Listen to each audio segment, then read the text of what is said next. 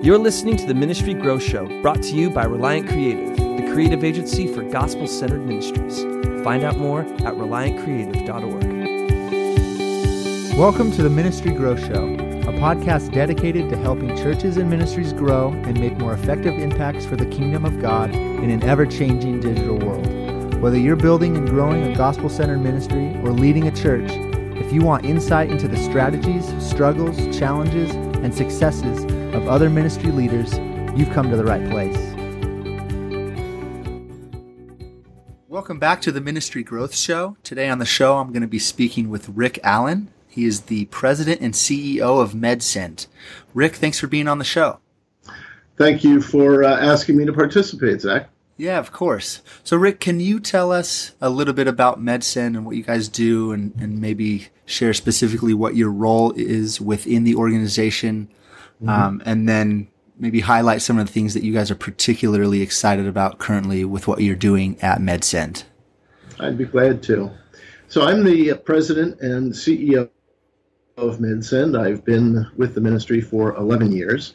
Uh, as an organization, we are 26 years old.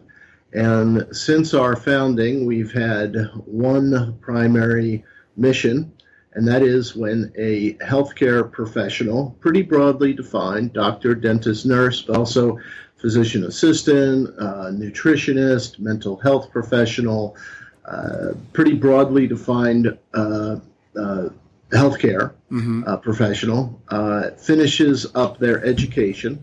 If they are willing to uh, go as a long term uh, healthcare missionary with one of our 50 partners. Uh, we will pick up their educational debt and make the monthly payment as long as they stay out in the field. So at any given time, we're paying on about 200 individuals' uh, educational loans. We've paid off in full about 175 uh, individuals where they oh, wow. have no no debt at all and uh, we're paying uh, about a little over $2 million a year uh, in uh, educational debt. And this frees individuals to get to the mission field sooner than they might be able to. Uh, otherwise, uh, it frees them from their debt. So I like to say that we're very, we have a very Christ-centered model. we take your debt, you go serve. That's really cool. So you're you're removing that barrier to get into the mission field because I'm assuming that when a someone coming out of their residency with a, all that debt and maybe wants to go into the mission field but needs to go pay off that debt and work in the field, they get 15, 20 years into their practice and then oh, the mission field doesn't look uh, so enticing anymore. That's right. That's correct. And of course, in today's world, it's, uh, you know, generally we're running between, depending upon the profession, you know, nurses generally are, are running at about 50 to 60,000 and a, uh, a physician can have upwards of $200,000 in educational debt. Wow. And so what does your role look like within the organization? What is, what does a day to day look like for the CEO of MedSend? So a lot, you know, we're a very uh, simple ministry, if you will, because we uh, raise money and we give it away. So uh, we're not uh, training, we're not feeding, uh, we're really a, uh, a, financial arm of global healthcare missions. So as you can imagine, much of my time is spent fundraising and speaking to people, helping to share what God is doing through these individuals. Uh, which is truly amazing. Uh, they are uh, in um, about 82 countries and uh, from uh, very rural areas, the bush, if you will, to urban settings, working in you know modern university hospitals, training nationals um, throughout Africa and Asia. So it's a, a very um, a broad spectrum of individuals in terms of what they're doing. And uh, my job really primarily is to raise money. Uh, we do have a tremendous development team uh, that um, uh, is uh, that I come alongside of. So a lot of my uh, a lot of my work is doing that. There's an administrative end, of course, as the CEO, just running the organization. But we're simple and we're we're we're rather flat as a as an organization. Now you said you've been doing this with MedSend for 11 years. Can you share what um, maybe one of the hardest lessons you've learned um, in this ministry and specifically within your position in leadership has been? Well, yes, I, I, there's two that I'd like to share with you. The first one was that uh, uh, I am a businessman. Uh, I my first career was about 25 years in the software and professional services uh, business, uh, business to business, and um, uh, so when I first wound up at uh, at MedSend, I was curious as to why God would lead me here. I'm I'm not a missionary. I'm not a healthcare professional as I said, I'm a business guy, and I started in August of 2008. Uh, and of course, in September, the middle of September 2008, the stock market crash occurred. Uh-huh. And it became apparent to me that I was there because of my business acumen, uh, mm. which I had been somewhat discounting.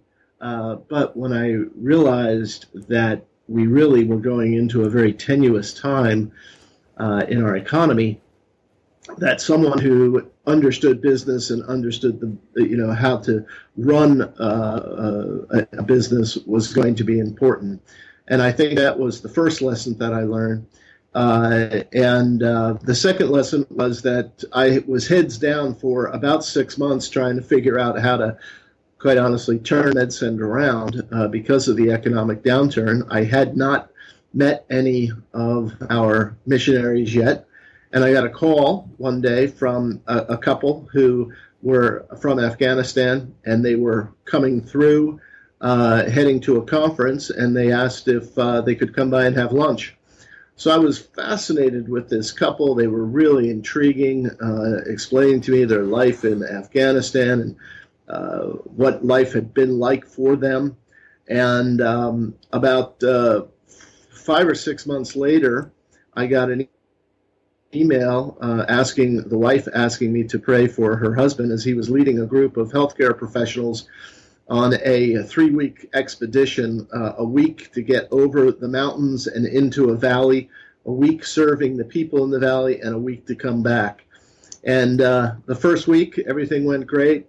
We're able to pray for them. They were serving on the second week, and they had great success, scores and scores of people they were able to serve. And on the third week coming back, they were ambushed by the Taliban, uh, and all of them were martyred. And uh, it was a very upsetting lesson in how difficult and dangerous the world is becoming uh, very, very quickly. Uh, so, w- what I have learned is that uh, we need to be uh, in prayer on a constant basis for those that God is calling into what is becoming uh, a more dangerous world. Yeah, absolutely. Um, so, one of my next questions is how do you guys communicate the stories of how God is moving through your ministry to to your donors and supporters mm-hmm. with that mm-hmm. specific story in mind? Are you are you sharing that type of tragedy type story with your donors and supporters or like what does that kind of look like because it's a sure. that's a funny um, space to navigate i'm sure yes so uh, that's a good question so we're multi-platform uh, meaning if you're interested in what you're hearing you can go to our uh, facebook page on uh, and it's medsend you can go to medsend.org and sign up to receive emails uh, and or hard copy. So we're, we're multi-platform. We're connected on social media in many ways, and we try and share these stories. Uh, they really are incredible and sometimes literally miraculous. Yeah. So uh, then there are the stories that are incredibly difficult. Uh, of course, this is one of them, and some are so sensitive that we can't share them uh, it just uh, isn't appropriate to, in some cases, reveal where the people are even. Uh, so we have levels of security now, and it's a one through four. And if mm. you're in the fourth level of security, uh, we may never talk about you. Uh, certainly, we never would without your permission. So, uh, and increasingly, uh, so when I started uh, 11 years ago, we had 10% uh, of our people, we masked their identity um, and didn't expose their name, their face, or their actual location. Uh, today, that's over 40%. Wow. So four in 10, four in 10 people that we're supporting are going to areas of the world where, for their own protection, we mask their identities.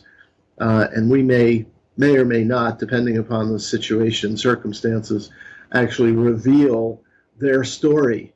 Um, but I can tell you that uh, I, I like to say we can, within 10 minutes, I, I can make you cry uh, you know, just just to see the way that God works through these individuals who really sacrifice so much oh, yeah. uh, of the benefit of being a healthcare professional in North America and go and live and serve in places where, frankly, I don't think I could live, uh, all with one intention.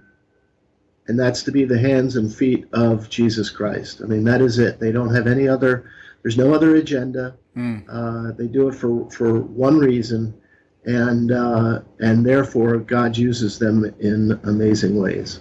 Wow, that's really powerful.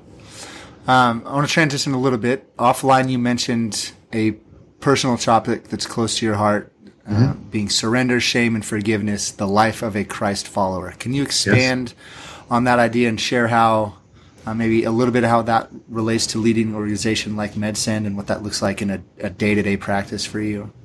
Well, I'm going to come at it from a slightly different perspective. I, I, I mentioned that, you know, I, I have a, a fairly um, varied background, if you will. I mentioned that I was a business professional, right? Uh, but I also spent eight years as a pastor. And uh, I will tell you that when people would approach me and and be seeking to go deeper in their faith. Uh, they wanted a richer relationship with God. One of the first places I would point them to is forgiveness. Were, the, were there areas of their life, were there people, were there situations and circumstance uh, where they had not extended forgiveness? Uh, and that could even be to themselves. Uh, they may have there may have been an incident in their life where uh, they just couldn't forgive themselves. Uh, it could be anger at God, where they needed to literally walk through a process of letting go, forgiving God, uh, and recognizing their place in the relationship with God. So, our, uh, the, the foundation of our faith is based on forgiveness. God sent Jesus to die on the cross so that we would be forgiven in his eyes. So, what he expects is we learn this as we learn the magnitude of what he was willing to do for us. He expects us to do it. So, one of the foundations of our faith is learning with and extending forgiveness.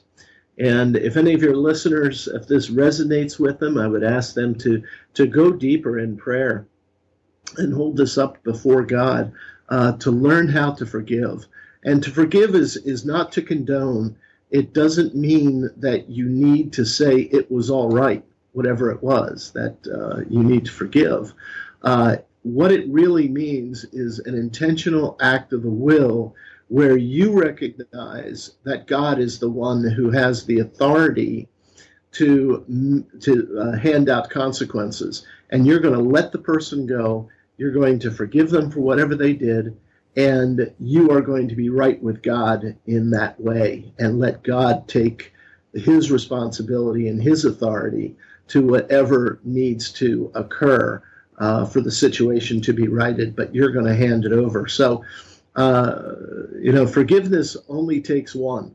Uh, you can forgive people who have already passed away uh, because forgiveness is an intentional act of the will of the person who is doing the forgiving. So, uh, and then, you know, following right on forgiveness is this whole notion of shame. And, uh, you know, shame lives in darkness, uh, and Satan lives in darkness. And you might be ashamed of situations or circumstances that you've been put through. You may be ashamed of things that you actually did yourself. Uh, and until you confess those things and step forward and recognize them as sin and hand them over to God and ask forgiveness, we can live in shame all of our lives uh, for things we've done or for things others have done to us. And this forgiveness and shame process are tied tightly together uh, because as we forgive, as we recognize our place in the forgiveness process, we can also come to terms with any shame that is associated with the reason that we're extending forgiveness. And oftentimes, if we don't do that, we can hide. Uh, it, we can hide the shame and therefore never free ourselves of it. Uh, and then the last one uh, is surrender. And, uh, you know, we, um, again, are, it's foundational to our faith. Uh, we see Christ even on the cross surrendering, uh, asking the Father if there's any other way that he can go through this process. Um, uh, and both in as he's praying, as well as, as he's on the um, cross, uh, asking the Father why has he forget why has he forsaken him. So we start to see this whole notion of surrender, and I like to say that uh, particularly for men, we're given the hearts of a warrior, and then uh, we're asked to surrender. Mm. And I know, at least in my life, uh, anything that I have uh, gained, uh, I don't want to surrender. right. it's just not part of my nature, and yet. Um, it is a part of what Christ asked us to do, and, and it is a surrendering of our will and handing our will over to Him. And, um, uh, you know, sometimes we're prepared for that and sometimes we're not. But I, I do encourage people to go before um, the throne uh, and the cross in prayer, uh, just asking uh, that uh, God make us into the men and women that He had designed us to be. Uh, and oftentimes that does mean surrendering who we think we are, uh, surrendering the individual that we have created, uh, and allowing God to fill us up uh, and to make us the men and women that He had intended uh, before the way of this world got to us. And sometimes that is in painful situations, sometimes it's in prideful situations but it is a, a matter of intentional surrender and allowing God to rebuild your life. Hmm. Well, and, and I think that applies to specifically ministry leaders and executives. Like I, I know that that rings true for me. That idea of surrender, um, with with regards to Reliant Creative and my nonprofit, and this thing that the Lord has invited me into that is a good thing um, but is easy because I'm driven and because I'm um, an achiever and, and want to be successful with this thing that the Lord has called me to. It's easy to make this ministry ultimate. God didn't invite me into this to make this thing ultimate above him. He invited me into this to be a part of what he's already doing. And the same goes for all ministry leaders. I think it's easy for organizational leaders to get caught up in pursuing ministry growth and pursuing um, the success of their organizations at, in place of or making that thing ultimate above the Lord. And so having it be a, having surrender be a consistent and continual practice where we're laying the ministries that the Lord has called us to at his feet and saying, Lord, this is not mine. This is yours. You've invited me into this. I lay this at your feet. I have it. I hold it with open hands and open arms. I think is just such an important practice for ministry executives and ministry leaders to um, follow because we we don't want to even though our organizations are doing great things for the kingdom if at a personal level it's it's meaning uh, a separation or distance with our relationship with Christ as leaders of these organizations that's not a good place to be in. Mm-hmm. uh, that's uh, that's exactly correct. That's really cool So offline, you also mentioned, and this is a bit of a transition again, mm-hmm. but um, you you mentioned the topic innovation and your board and and moving a board through the process of innovation. Can you walk us mm-hmm. through what you mean by that? Because I think uh, this idea of um, creating a board that thinks innovatively is could be bring a lot of value for ministry executives and ministry leaders that might be listening.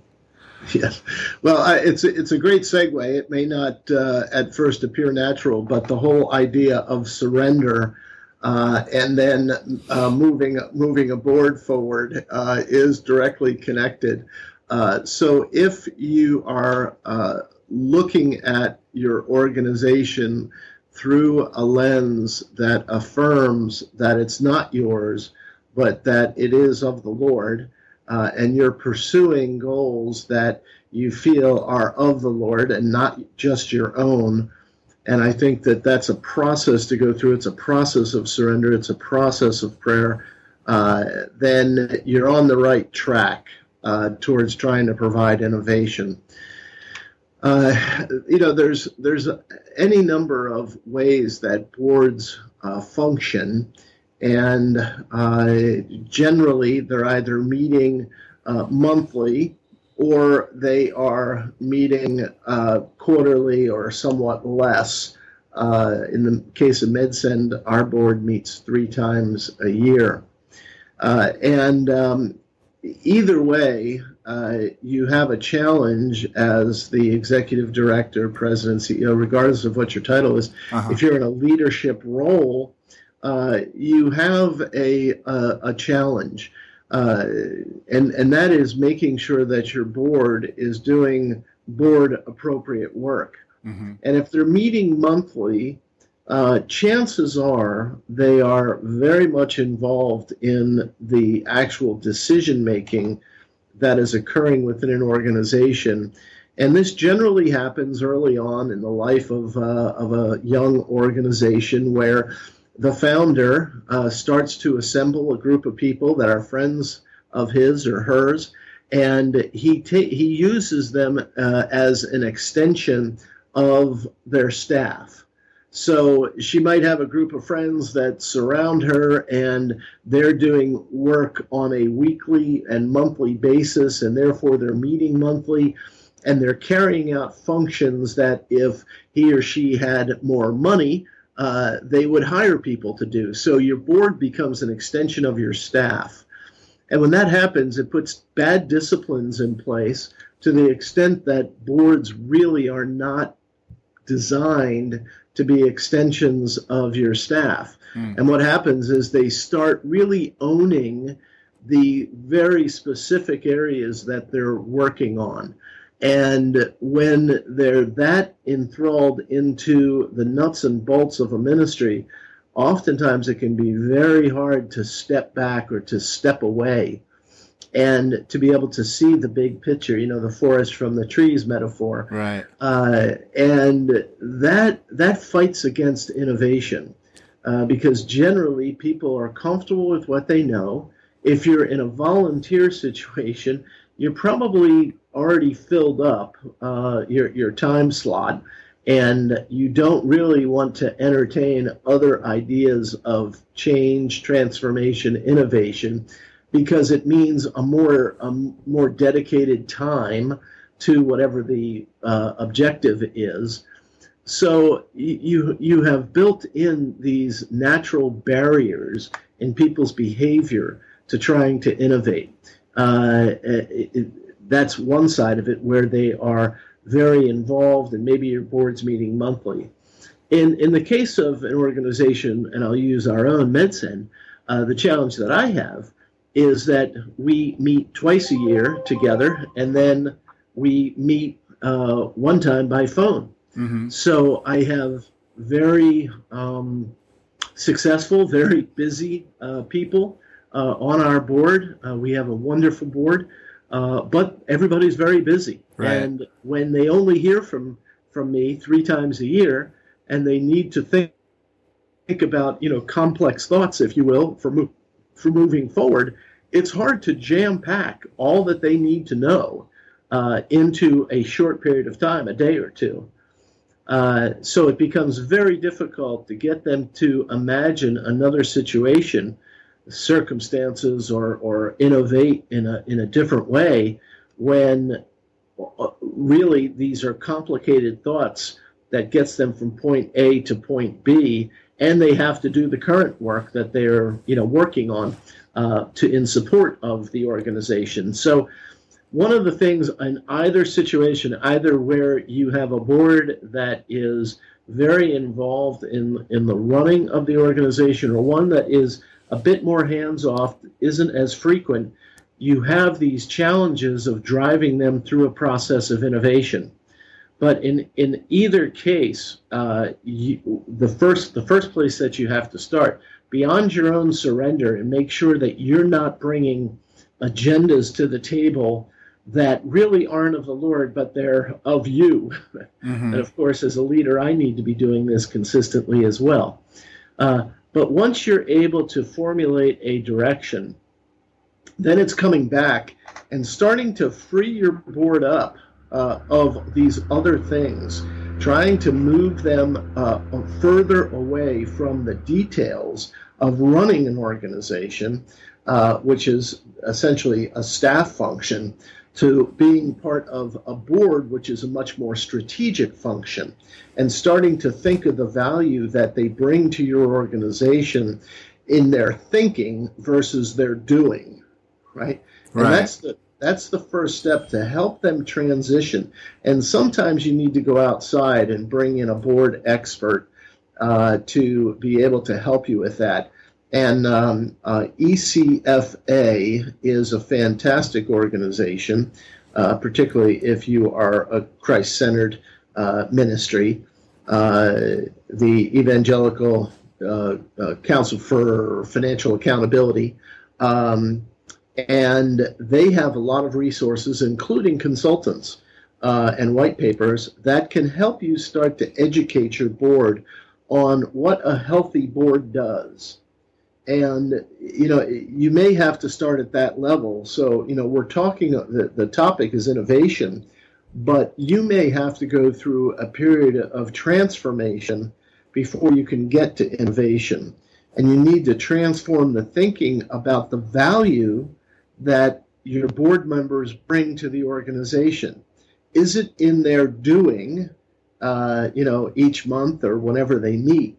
Or is it in their thinking and guiding you as the leader to protect the organization and open its boundaries, open its tent, if you will, to greater ministry? So, thinking through if you're at the transformational level, trying to identify resources that will come alongside of you to help your board see what a healthy board does is a great place to start. Hmm. So, what would you say to organizations that maybe want to restructure their boards, or or maybe young startups who want to develop their boards further?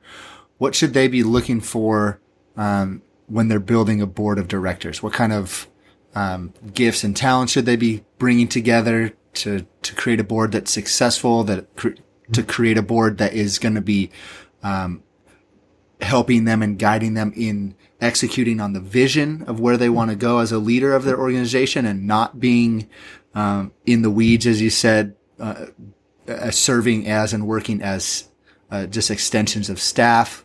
mm-hmm. What would mm-hmm. you kind of how would you, how would you encourage and push organizations that want to move in this innovative board direction? Yeah, well, that's that's a great question because there is a reason why we build boards that are in the weeds, so to speak, uh, and that is because we we need hands, we need people to do stuff, we need volunteers, and I, I the first what I would encourage you to do is separate your board from your volunteers. Don't make your volunteers your board. Uh, don't get people who are interested, love what you're doing uh, to be the people who are on your board. Uh, really think about them disconnected from one another. So the volunteers, the people who are extension to your staff, create a separate class uh, of of people that can help you and come alongside of you, but aren't your board of directors. Because your board of direct, you know, try and keep the the daily running of your organization away from the board of directors. And I don't mean that the only way I mean that is so that, that when you come to them or when you have a meeting, bring topics that are strategic to them. And I know how difficult this is, uh, meaning you especially if you're in a startup phase, you, are thinking about tomorrow. You're not thinking about 10 years out. You know, you're right. trying to you're trying to get through the day. Yeah. but you you still you still want to dream and you want to you want to have your dreaming done with your board of directors. You want to have your board of directors helping you to identify uh, donor sources. So you know, not helping you to you know submit applications to places, uh, which would be more a board. St- I mean, which would be more a staff function but strategically, how do we open this up? How do I ident- identify additional donors? How do I identify pastors who will pray for us and come alongside of us? You know, how should I be tweaking the the the model of which we're building this organization so that it better serves its purpose? You know, how what direction could be could we be growing in? So there is this this line, if you will, and be intentional about it, which is a volunteer to help you do the work and a volunteer to help you strategize the ministry. Hmm. And try to keep them apart. Uh, uh, and and I, I know sometimes it, it, it can be difficult because people who have a passion for your, your ministry and want to help you uh, might likely, you know, you, you may very easily bring them into a, a board role because of their passion and their desire to help. But you're actually doing yourself a disservice if you do that, uh, because ultimately, as your as your ministry grows and matures, you need to have people who are free thinking, people who are not wedded to specific uh, uh, agendas or objectives within the ministry, but are looking at a much larger picture and helping you to move forward. So trying to keep, you know, specifically speaking to someone who is young uh, in the, the age of their organization, uh, trying to keep those two things separately is a good place to start. Hmm. Now, when MedSend meets with, when you guys meet with your board, you, I think you maybe mentioned this a little bit. How, what does that meeting look like? Is it a multi-day uh, meeting and conversation? Like you guys get away to go spend time together? Yes. Okay. Yes, it is. Yes, it is. Uh, it is a two day meeting over three days. So it's a, a, Thursday evening. We break bread together and then we meet afterwards. So it's a couple hour meeting afterwards. Uh, then there is an all day Friday from morning to evening, uh, and then a half a day Saturday. So um, it's the equivalent of two days and uh, I do a combination of things. Well, I work with the board of director. I mean, I work with um, the board chairperson in setting up the agenda. And um, uh, oftentimes, what we'll do is we will bring in guest speakers who are subject matter experts in certain areas to help us to get our heads around things that we're considering. Right. So it could be topics, and you know, this is what I was proposing with ECFA you know, bring in people who are uh, experts in board development and how you grow boards and what the responsibilities of healthy boards are. Hmm. So, so I, I am constantly, I try and have at least one outside perspective uh, on a given topic, uh, and that varies, you know, each time we meet but I'm trying to give them various perspectives that they're not likely to come across in their, you know, in their daily professional and personal spiritual life. Right. Uh, so that they're constantly trying to grow. I'm I'm stretching what you know what they're thinking about, uh, and I'm trying to keep them away from you know moving towards running of the day-to-day operation of the ministry mm-hmm. and understanding the bigger picture now, for you guys, what does the balance look like? So let's let's assume an organization has a healthy board, a board that is structured in a way that when they come, that board comes together, you're you're talking big picture, visionary type conversations, mm-hmm. and and moving in in visionary dreamer directions. Mm-hmm. Yes. Okay. That let's just uh, make that assumption about a board. What is the balance for you guys of um, pursuing the Lord's direction in that and having conversations around strategy? Because I think it's easy for organizations to get so strategy heavy. Um, but as believers, we have, we have the ultimate guide. We have the ultimate visionary that we can be pursuing and, and seeking. And at the end of the day, these organizations, these ministries are his organizations to, to execute on his purposes, the redemption of humanity. And so we need to be seeking the Lord in this. And I, I think a lot of times organizations will get so strategy heavy with their own ideas of what they want to do strategy wise that those are the only conversations that take place rather than seeking, Hey, Lord, what do you want for this organization? What direction are you taking us? So what does that balance look like for you guys? Yeah. Uh, and I would add just one other thing. I mean, I, that's a it, it's a brilliant question, by the way. Uh, with one other component, which is, you know, the board is responsible for the financial oversight of the organization. Mm-hmm. So although you do want them dreaming, you want them, you know, imagining, you want them kind of reaching.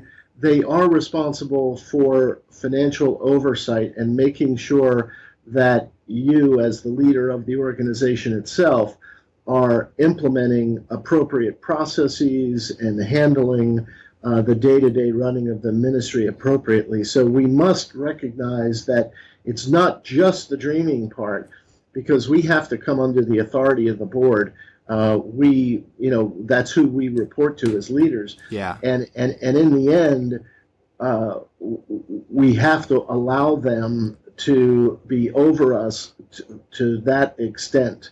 Um, to, to allow them to, to function in their fiduciary responsibilities. Mm-hmm. So I just wanted to add that because it is easy to kind of go down this this you know dreaming of the future, right? Uh, but they do have another very important role, which is oversight of what's going on today.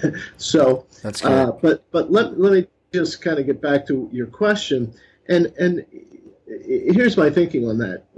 We as the so as a leader, God has called you uh, to be the one whose personal, spiritual, you know, professional life is wrapped up within the context of the ministry. Mm-hmm. The, the people who are coming to the meeting as board members, their day to day life is not nearly as tied up in uh, the running and the visioning of the board uh, uh of the ministry itself. So to answer your question, the first person who needs to be on their knees praying and listening is the leader, mm-hmm. right? Much more than the board. Because if the leader is pursuing God's intention for the organization and really praying through it, cautiously walking, testing, you know, their own thoughts, uh, surrounding themselves with advisors, uh, researching areas where they think they may be called, by the time they bring their ideas to the board, they've been fairly well vetted uh, in terms of having been brought before the throne ahead of time. So that what you, you know, it's it's the leader's responsibility to be able to bring these things forward, and then the board's role is to discern whether or not it, it fits in the strategic direction that they think the Lord's taken them uh, taken the organization. Now, sometimes there's conflict there, and oftentimes we're getting back to this topic of innovation, because oftentimes what the leader thinks God's discerning to them and what the board feels like they're being told are different, right? Uh-huh. And and and conflict can occur there, and I think what what happens is in in those cases the leader needs to take a step back prayerfully understand what the concerns of the board are and to move forward. Uh, going back essentially to the drawing board and praying about it, lifting it up before the Lord, researching potentially uh, di- different avenues, different approaches. Uh, I can tell you that for me, uh, uh, to innovate could take up to three years. So I brought a major a major change to how MedSend would function. and it took me three years to get it through the board. Wow. So it was an, a very intentional process of innovation. It was a significantly, uh, a, a, fairly significant uh, addition to the ministry of MedSend. But I would bring the original idea, and then they would, you know, they would provide feedback to me. They would provide direction. They would provide questions that I hadn't thought through. Uh, then I would go back, and of course, we only meet three times a year. So it would be months before I could get to them again and provide all the answers and you know the new visioning. Right. So you know that's kind of a drawback of only meeting three times a year. Uh, the difficulty of meeting monthly or even more is that the board most likely, when you see a board that's meeting on a on a monthly basis, it generally is involved in the operation of the organization and that can be a, a whole nother challenge for innovation. Right. But the leader should not expect innovation to happen quickly. It is a process, and they should enter into it as a process so that they don't get frustrated. Mm. Because the Lord may be, you know, may be leading them, but moving and leading you quicker than the board. Yeah. and and it's your responsibility to be patient with the board to help them understand these issues. Uh, if it's a healthy board, they they will consider innovation, but they will do it in a, in a, in a, a very risk adverse manner, which is part of their responsibility to do it. Oftentimes, what happens is the you know the leader uh, feels rejected and uh, tables the idea and says, "Oh, this board isn't up to innovation," uh, when really what they want is more information more guidance, more direction. And the leader can't get frustrated if he really wants, he or she really wants to move through a process of innovation, bringing the board alongside of them. Well, yeah, if you've if you set up your board in in a healthy way, then they're gonna they're gonna make sure that you're not innovating yourself to like financial disaster, right? I mean, it, it's easy to innovate so much that your finances can't keep up with the vision of where you want to go and, and run your organization into the ground. And so if, if your board is wise and, and set up in a healthy manner, they're going to make sure that you're, yes, moving in the right direction, and, but with patience and making sure that there's going to be success that comes out of it. I, I recommend for every board and every leader uh, uh, of nonprofit organizations to read the book Mission Creep uh, which really uh, part of what can happen if you don't have a healthy board and a healthy leader is that you can go chasing after mm. various areas of doing good, uh, but it gets away from the foundation upon which you are grounded.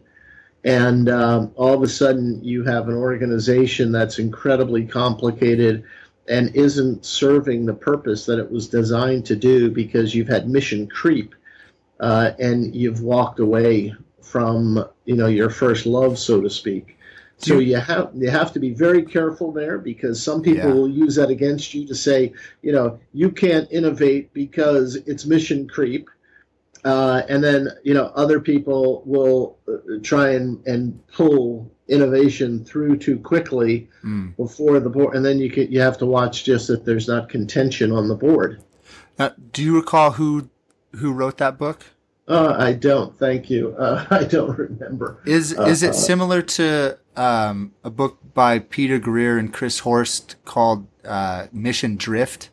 Yes, yes. Mission Drift. That's it, and it was Greer's, but yes, Mission Drift. That's right. Thank okay, you. cool. I, I, wanted to make sure because I'd like to. Yeah. I'll probably add that to the show notes as as a. Um, that's actually that's funny. That's a, a one. That's a book that I've got on my desk right now as a a book that I want to read. And two, we're going to be having Chris Horst on the show later today, so. Um, hopefully we'll get to have some insight into that. I think that that, that could be a cool follow up conversation to this conversation uh, maybe share some of the some of the similar ideas um, that you're bringing up today.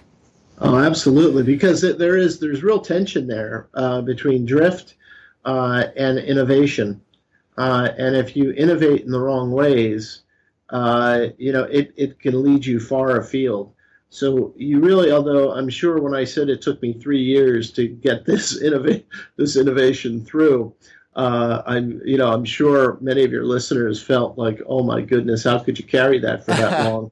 Um, uh, in the end, I, I really do believe that we have a much healthier program because of it. It's more related to our foundation. It fits well, it's blended well, and the whole board supports it. So, although I know it's really difficult to carry a burden that long and to be challenged uh, and not be able to move forward, um, it is uh, it's difficult to do.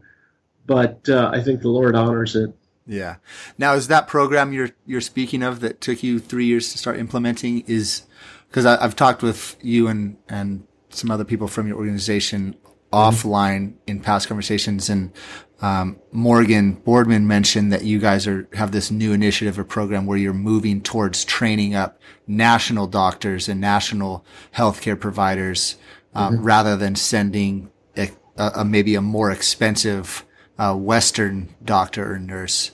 And long term, that could be a financially beneficial program to pursue. Is that is that what you're referring to?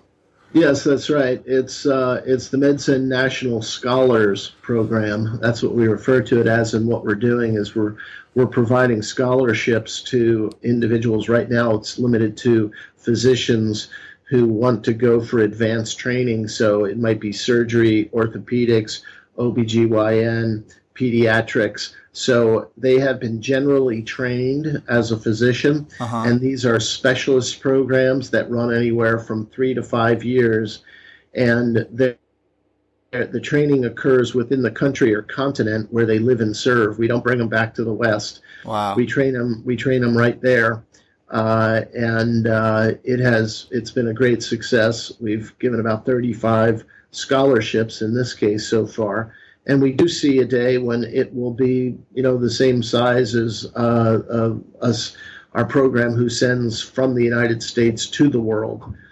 Uh, so it's it's very exciting. It's incredible to see how God's using it, uh, and uh, yeah, it took uh, it took three years in order to really, you know, position it correctly.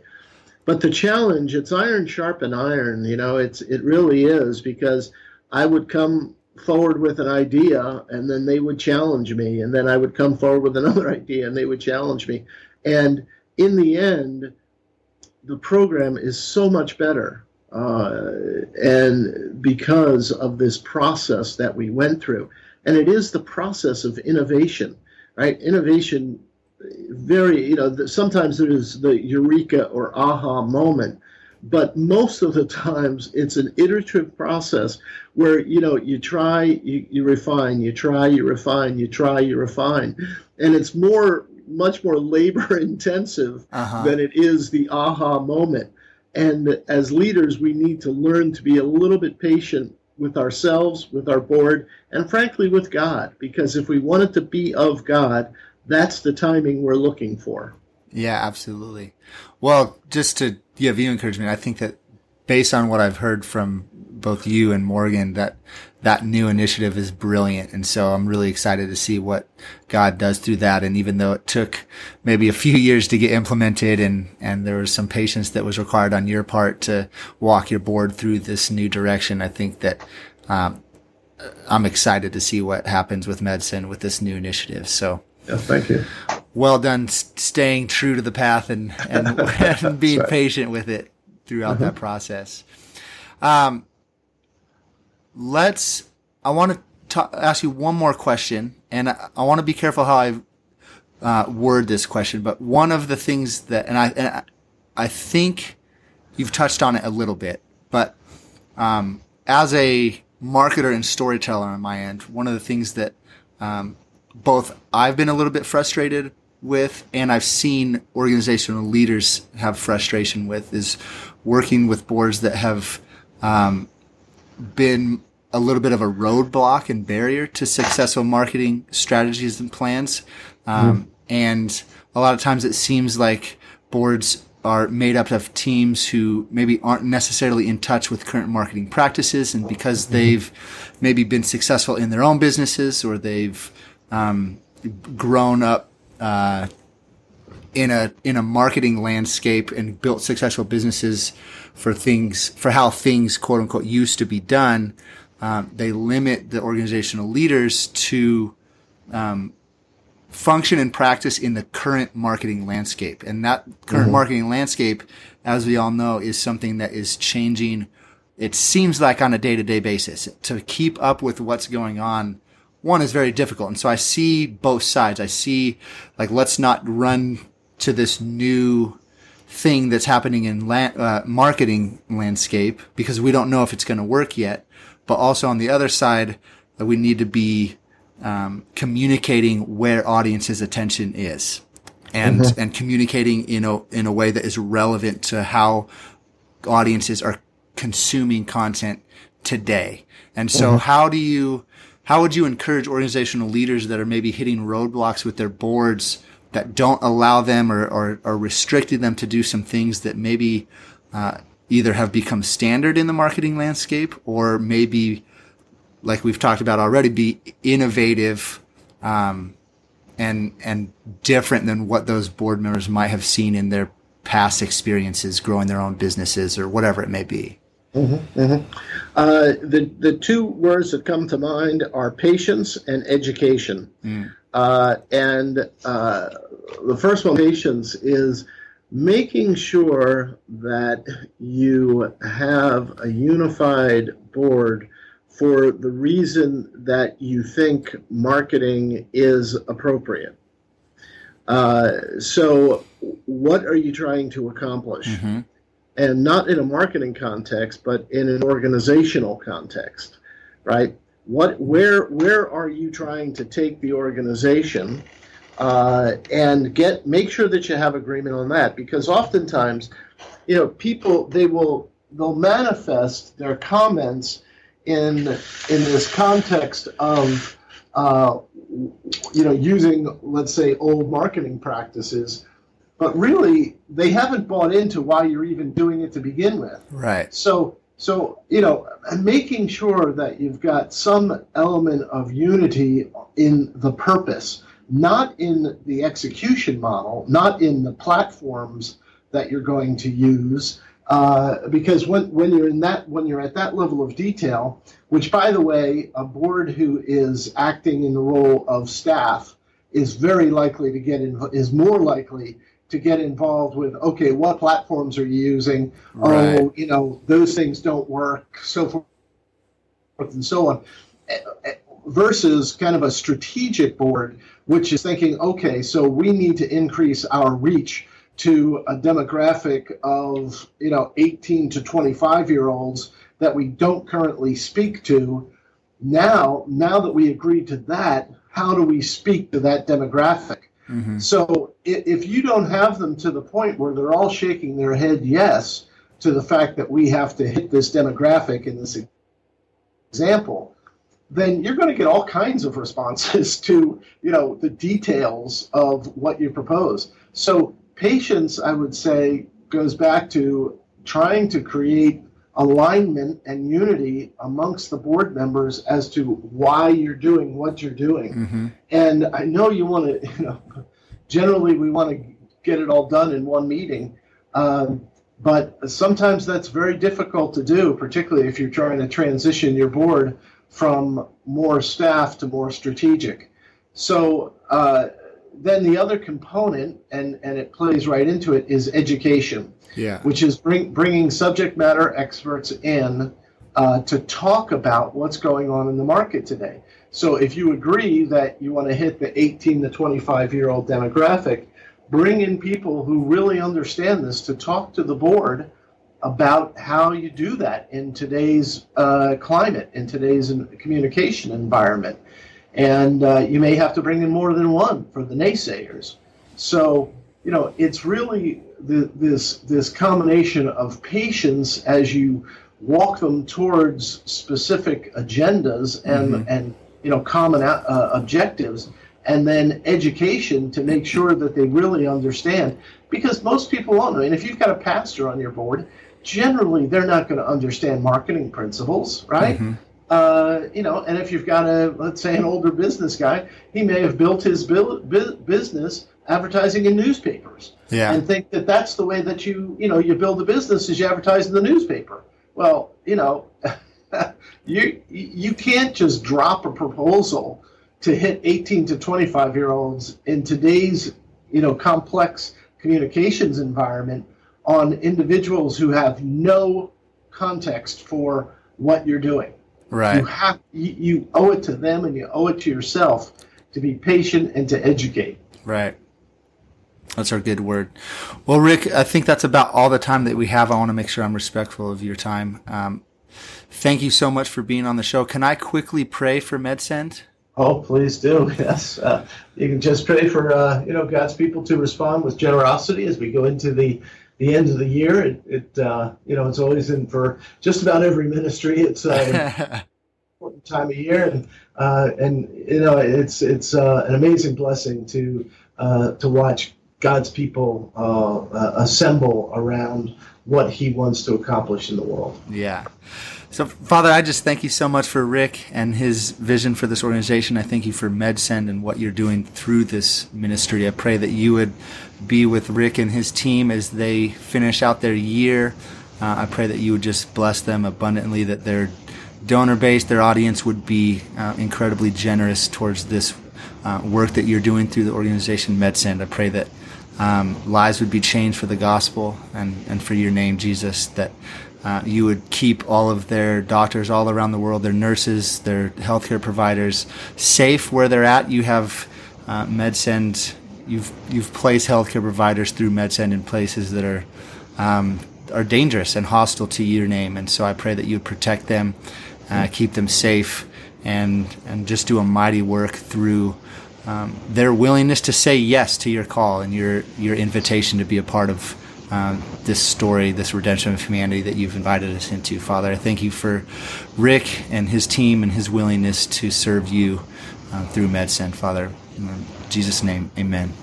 Amen. Thank you. God bless you. And uh, Merry Christmas. Happy New Year. Yeah, Merry Christmas, Rick. All thank right. you for being on the show. All right. All right. Blessings. Thank you for listening to this episode of the Ministry Growth Show. If you enjoyed it, we'd appreciate it if you rate and or review us on the iTunes store and make sure you subscribe so you never miss an episode.